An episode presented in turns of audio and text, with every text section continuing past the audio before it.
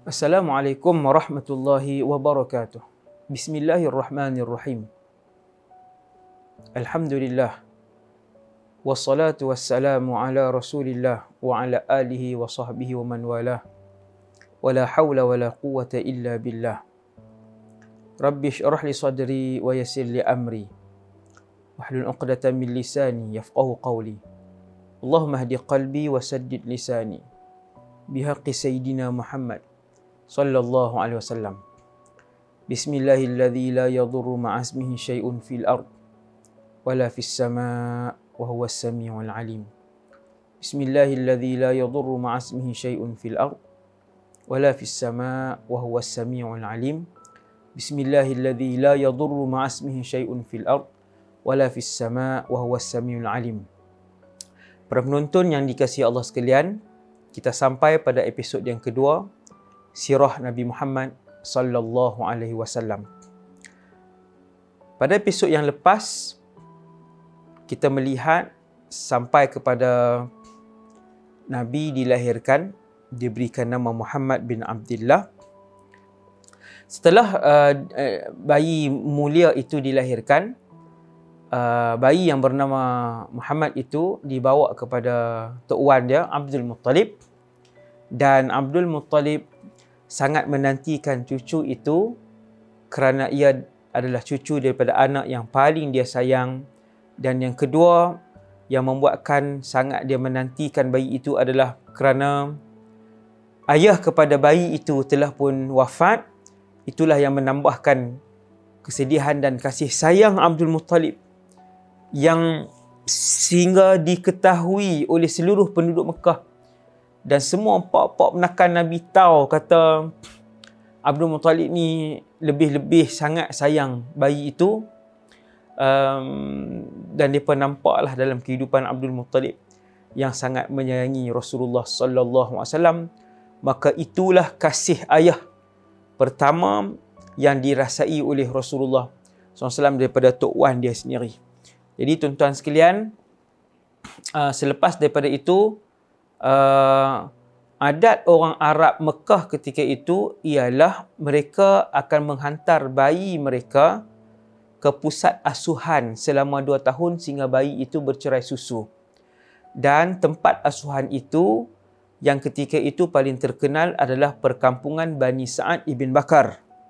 Nah, hari ini kalau tuan-tuan pergi ke Mekah, tuan-tuan boleh sewa uh, kereta ataupun van untuk pergi ke satu tempat yang bernama As-Sa'diyah sampai ke hari ini. Dan rumah Nabi dibesarkan di perkampungan Bani Sa'ad itu sehingga hari ini diletakkan petanda petunjuk kepada rumah tersebut iaitu rumah ibu susu Nabi yang sangat terkenal Halimatu As-Sa'diyah. Jadi tuan-tuan, uh, adat orang Arab waktu tu, mereka akan hantar bayi-bayi ini ke pusat asuhan tu selama 2 tahun dan uh, dia punya uh, upah dia mahal lah sebab lama duduk di sana. Mengasuh mengasuh duduk sana tu tuan-tuan. Ada beberapa sebab uh, dan uh, kenapa orang Arab ketika itu menghantar bayi mereka ke sana. Uh, antara sebab yang digariskan oleh sejarawan Islam adalah udara di kampung lebih segar sebab Mekah di bandar. Ada banyak orang asing datang. Bahasa Arab di kampung lebih fasih anak-anak di kampung membesar dengan sihat, uh, makan makanan yang segar, udara yang segar, bahasa Arab yang lebih baik dan mereka belajar hidup yang lebih lasak dan lebih berdikari seperti bercucuk tanam, uh, mengembala kambing, binatang ternak, hidup dengan suasana kampung yang lebih yang lebih lasak dan lebih kendiri. Itu antara beberapa sebab kenapa ketika itu budaya ataupun adat itu diamalkan waktu itu dan Nabi juga tidak terlepas maka Nabi juga dibesarkan di perkampungan Bani Sa'ad yang terkenal dengan kefasihan lidah mereka. Maka Nabi pernah sebut ana afsahul arab baida anni min quraisy wastarda'tu fi bani sa'd ibn bakrin. Aku adalah bangsa Arab yang paling fasih.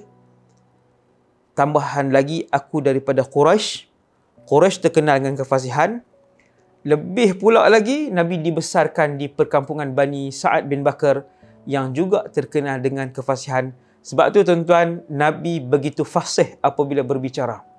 Sehingga sebahagian ayat Nabi, bila Nabi nak terang, sebahagian kecil ayat Rasulullah bila Nabi nak buat penerangan, sahabat akan tanya, Ma kada kada ya Rasulullah, apa maksud perkataan ni wahai pesuruh Allah? Apa maksud perkataan itu wahai pesuruh Allah? Jadi bila kita baca sirah tuan-tuan, baru kita dapat kait pula nanti dengan hadis yang banyak ah, yang ratus ribu kita baca tu. Oh patutlah Rasulullah ni uh, digelar Jawami'ul Kalim. Perkataan beliau perkataan yang sangat ringkas, padat, merangkumi banyak makna. Perkataan Rasulullah, ayat-ayat Nabi. No? Subhanallah. Jadi sebab apa? Sebab tadi ni lah. Jadi uh, maka pada ada, ada satu tahun itu um, uh, wanita-wanita daripada Bani Sa'ad datang ke kota Mekah untuk mencari bayi yang yang akan disusukan dan di diambil upah lah eh, bayi. Jadi um, Halimah Sa'diah dengan suaminya Al Harith, depa ni sampai lambat sikit bila mereka sampai bayi-bayi lain telah pun uh, diambil upah dan telah pun dibawa balik. Tinggal hanya seorang bayi saja. Halimah dengan suami dia ni duk duk duk, duk rasa pelik dah kenapa bayi ni tak ada orang ambil? Bayi itu adalah Muhammad sallallahu alaihi wasallam. Jadi dia pun pi tanya di mana ayah dia kerja apa sebagainya. Mereka pun sebut bayi itu adalah bayi yang yatim. No, ayah dia meninggal. Maka barulah Halimah dan suami dia faham, patutlah orang tak ambil bayi ni, anak yatim. Wa ma asa an tasna'a ummuhu wa jadduh. Dan uh, depa kata takat mana yang Tok Wan dengan mak dia boleh bayar kat kita? Kan ayah dia pun tak ada ni anak yatim ni. Patutlah orang tak mau. Halimah dan suami dia menolak pada peringkat awal. Tapi sebelum mereka nak bertolak balik, Allah Subhanahu taala mencampakkan perasaan kasih yang tinggi ke dalam hati Halimah dan beruntunglah kamu wahai Halimah tu Sa'diyah dan seluruh ahli keluarga kamu kerana kamu bakal membesarkan kamu bakal menyusukan seorang ketua syurga bahkan sayyidul khalqi ajma' beliau adalah penghulu segala makhluk yang diciptakan oleh Allah qatibatan keseluruhannya. Tuan-tuan yang dirahmati Allah Halimah pun ambil bayi yang bernama Muhammad tadi dia pun bawa balik. Saya agak uh, perkampungan Sa'diyah itu lebih kurang 2 hingga 3 jam daripada kota Mekah. Saya tak ingat dah saya pergi lama dulu perkampungan itu. As-Sa'diyah hari ini nama perkampungan itu As-Sa'diyah tapak rumah Halimatus Sa'diyah masih ada. Nah, ha, rumah tu tak ada dah lah. Ha, penandaan, tapak tanda tu masih ada. Depa tanda je lah, bukan rumah asal. Jadi kami sempat pergi dan agak jauh juga. Maka bertolak baliklah Halimatus Sa'diyah dan suaminya ke perkampungan tersebut. Tuan-tuan, hari berlalu, berganti minggu, berganti bulan, Halimatus Sa'diyah melihat keajaiban dan perubahan yang berlaku dalam keluarga beliau. Begitu juga suami beliau. Iaitu makanan mereka bertambah-tambah. Rezeki mereka menjadi luas dan menjadi senang dan mudah. Ketika mana tanaman orang lain kering, tanaman mereka menghijau. Ketika mana binatang-binatang ternak orang lain mati dan tidak bersusu, binatang ternak Halimatus Sa'diah dan suaminya Al-Harith membiak-biak dengan susu yang penuh. Perkara ini disedari oleh Halimatus Sa'diah dan suaminya dan mereka yakin ini adalah dengan kehadiran Muhammad ibn Abdullah sallallahu alaihi wasallam. Tapi mereka tak tahu kenapa bayi ini ada apa. Ha? Tuan-tuan yang dirahmati Allah, seluruh penduduk kampung ketika Amajad bin itu musim kebuluran dan kemarau yang panjang di kota Mekah, tanaman orang lain tak jadi, orang jadi susah, zaman kemelesetan, masa tu masa meleset, binatang ternak mati, tiba-tiba Halimah tu Sa'diah uh, rezeki mereka Masya Allah atas keberkatan Rasulullah walaupun ketika masih bayi ketika itu. Masih bayi. tetapi sudah menjadi wa ma arsalnaka illa rahmatan lil alamin no rahmat ke seluruh alam tuan-tuan penduduk kampung mula menghasad dah dengki dah tengok Halimatu Sa'diah dan depa mai kepada rumah Halimatu Sa'diah. Depa kata laqad akhadhti ya Halimatu nasamatan nasamatan mubarakah. Kamu wahai Halimah hampa keluarga hampa telah memperolehi satu bayi yang penuh dengan keberkatan. masya-Allah Lepas habis Nabi membesar di perkampungan Bani Sa'ad dua tahun dengan cara kampung, udara yang segar, belajar cara lasak, makan makanan yang sihat, elok. Apa semua, Halimatul Sa'adiah tak mau melepaskan Nabi. Ini cerita dia tuan-tuan. Halimatul Sa'adiah tak mau lepaskan Nabi. Orang ni semua pakai hantar dah bayi balik ke kota Mekah. Ha? Perempuan-perempuan lain hantar bayi balik ke kota Mekah. Dan kemudian dah, dah dapat upah yang banyak dan sebagainya. Halimatul Sa'diah pergi juga ke kota Mekah. Kali ini bukan untuk menghantar Muhammad sallallahu alaihi wasallam, tapi kali ini nak pujuk mak Nabi. Wahai Aminah, boleh tak kali ini kami nak minta jaga? Macam tu je. Kami nak minta jaga kali ini. Ha, bukan dengan upah dah. Hari itu upah lah. No? Tuan-tuan bayangkan, sebelum menjadi Rasul, telah ditunjukkan oleh Allah SWT betapa barakahnya diri Rasulullah SAW dan perkara luar biasa yang berlaku kepada bakal Nabi ini dipanggil ataupun disebut dalam kitab Tauhid sebagai Al-Irhas. Kalau selepas jadi Nabi, dia panggil Mu'jizat. Tapi sebelum jadi Nabi dan Rasul, dia dipanggil Al-Irhas. Tuan-tuan, itu antara Al-Irhas. Benda luar biasa pertama yang berlaku dalam hidup Rasulullah. Iaitulah beliau mula mengalirkan keberkatan oleh Allah Subhanahu Wa Taala kepada orang yang berada di sekeliling baginda Rasulullah sallallahu alaihi wasallam walaupun ketika itu masih bayi. Halimah Sa'diah pergi kota Mekah, minta izin, dia pujuk, dia pujuk, dia pujuk. Tuan-tuan, Aminah ni anak, anak masih muda. Sayyidatuna Aminah masih muda. Kematian suami, dapat-dapat anak, kena jauh dengan anak. Tiba-tiba Halimah Sa'diah main pujuk pula dengan berat hati Sayyidah Aminah bintu Wahbin uh, dia pun setuju tak apalah bawa balik Rasulullah ni bawa balik Muhammad ini. Tak apa jagalah. Sebab dia nak jaga kali ni. Ha? Uh, dia, dia, dia offer untuk jaga. Offer untuk jaga. Maka untuk kebaikan bayi ini untuk kebaikan bayi ini membesar di perkampungan Arab di pedalaman uh, dengan sihat makan makanan sihat lasak tunggang kuda cucuk tanam uh, mengembala kambing, belajar bahasa Arab dengan baik di sana, maka Halim uh, Sayyidah Aminah atas uh, faktor-faktor inilah dia membenarkan. Maka Halimah begitu seronok bawa balik Nabi keberkatan masih mengalir di dalam rumah mereka sehingga dilihat oleh penduduk kampung itu. Bagaimana melimpah-limpah ruah keberkatan dan kebahagiaan dalam rumah tu. Allah gantikan rumah itu dengan kebahagiaan, ha, keceriaan, keberkatan yang begitu banyak. Sehinggalah pada satu hari, Halimatus Sa'diah membuat keputusan untuk menghantar pulang Muhammad ibn Abdullah. Kenapa tuan-tuan? Sebab pada satu hari, ketika Nabi berusia lima tahun lebih, ataupun kita sebut enam tahun lah. Waktu Nabi berumur lima tahun tiga bulan lebih kurang, seperti mana pendapat yang dipilih oleh sebahagian para ulama uh, apa nama ni lima tahun tu datang malaikat Jibril alaihissalam dalam satu riwayat sahih Bukhari disebutkan dua orang malaikat. Ja'ahu malakan wa huwa fi bani Sa'd bin Bakrin wa huwa tu Rasulullah lah. Nah dalam hadis uh, riwayat al-Imam al-Bukhari disebutkan waktu Nabi sedang bermain. Nabi manusia biasa, kanak-kanak, Nabi duduk main di rumah tersebut. Uh, saya teringat lah waktu saya pergi ziarah tapak tu uh, terbayang-bayang sirah Rasulullah sallallahu alaihi wasallam ketika Nabi bayi ketika Nabi kecil lah.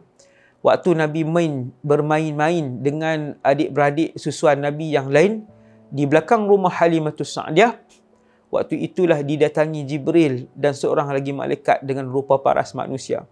Lalu Jibril membaringkan Nabi. Lalu bertempiaran larilah adik-beradik Nabi yang lain.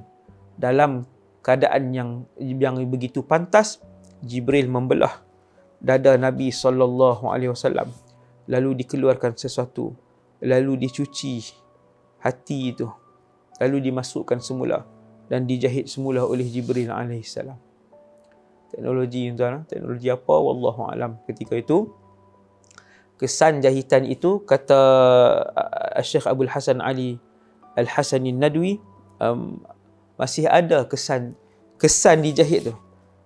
Saya pernah bedah di sini tuan. Kalau buka ni nampaklah parut. Rasulullah pernah ada parut di sini. Ha, Nabi pernah dibelah sebanyak dua kali. Yang pertama di perkampungan Bani Sa'ad. Yang kedua um, pada malam sebelum Nabi di is, di, di Isra Mi'rajkan. Itulah dua kali hadis sahih Nabi ceritakan pengalaman beliau disucikan hatinya. Ha? daripada kecil sebab nanti nak jadi seorang pemimpin yang hebat ha? memimpin seluruh manusia sampailah ke hari kiamat. Jadi adik-beradik lain lari masuk dalam rumah cari mak ayah depa kampung tuan-tuan ayah kadang duduk di depan sana duduk tengok kambing apa mak duduk cucuk tanam. Halimatu Sa'diyah dan Al Haris pun balik. Bila balik dengan keadaan yang tergesa-gesa mereka melihat Muhammad ibn Abdullah sallallahu alaihi wasallam. Dalam keadaan terbaring ya. Terlentang macam tu muka yang penuh pucat dan ketakutan Nabi Muhammad SAW.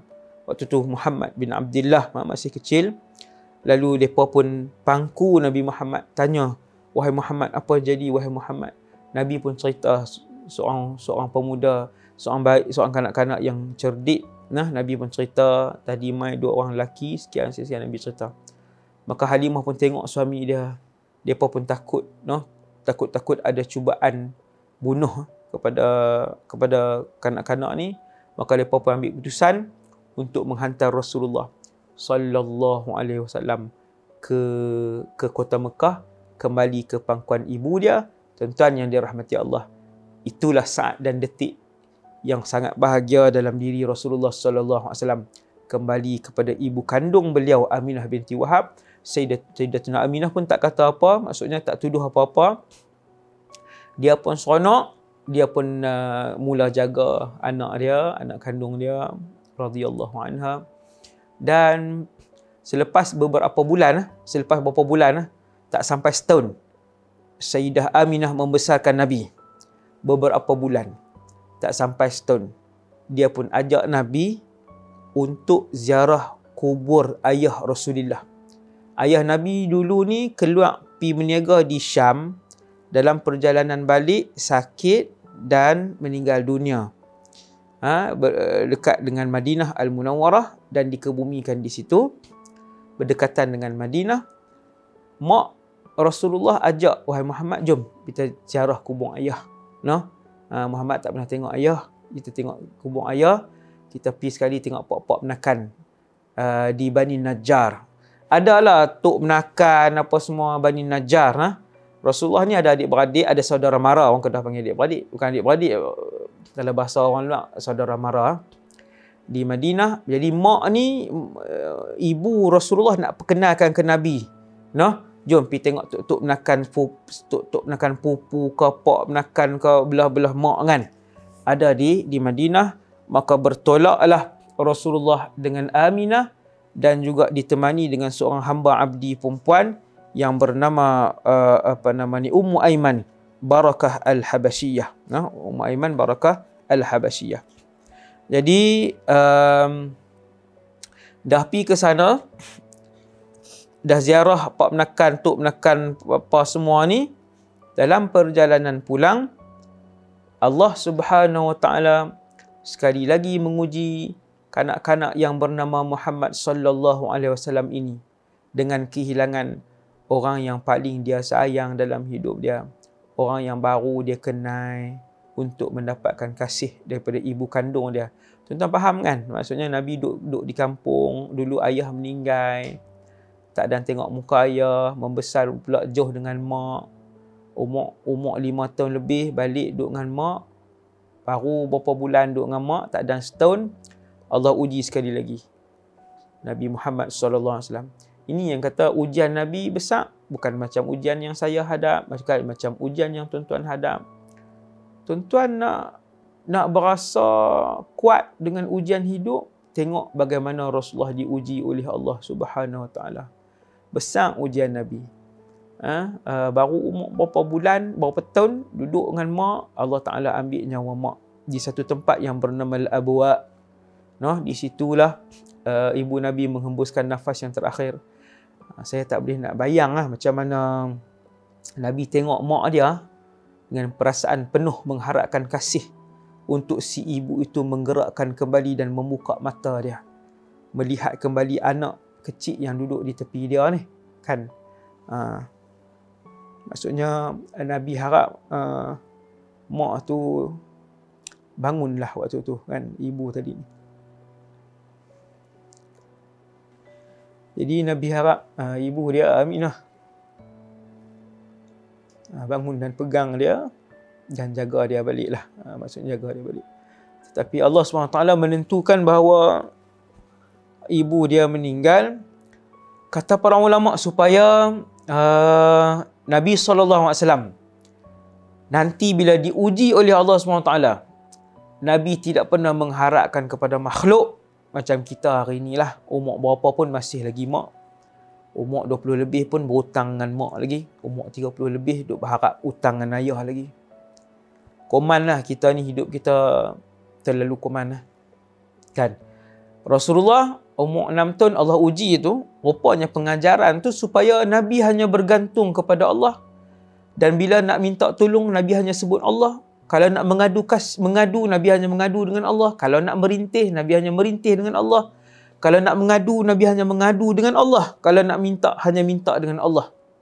Itu sebab Allah tarik ibu dan ayah Nabi. Sebab ujian yang yang Nabi nak hadap adalah ujian yang besar. Dalam sirah nanti kita akan tengok. Kita akan tengok nanti dalam sirah uh, ujian Nabi besar banyak. No, ayah yang yang Nabi nak nak ni. Maka Nabi pun dibawa balik oleh uh, Ummu Aiman Barakah Al-Habasyiyah. Baliklah yatim piatu itu. Ha? Um, ketika yang masih kecil, daripada bumi Madinah nak balik ke Mekah jauh pula tuan-tuan dengan dengan dengan Ummu Aiman dan akhirnya Ummu Aiman menyerahkan Rasulullah kepada tok wan dia bertambah sedihlah tok wan tadi ni ha dia tengok cucu tuan-tuan boleh bayangkan tok wan dengan cucu macam mana ha, tok dengan cucu ni dia lain sikit. Dia, dia rapat. Tok wan dengan cucu selalunya sangat rapat. No um, dah ayah meninggal mak pula meninggal. Abdul Muttalib memeluk Muhammad sallallahu alaihi wasallam. Ha?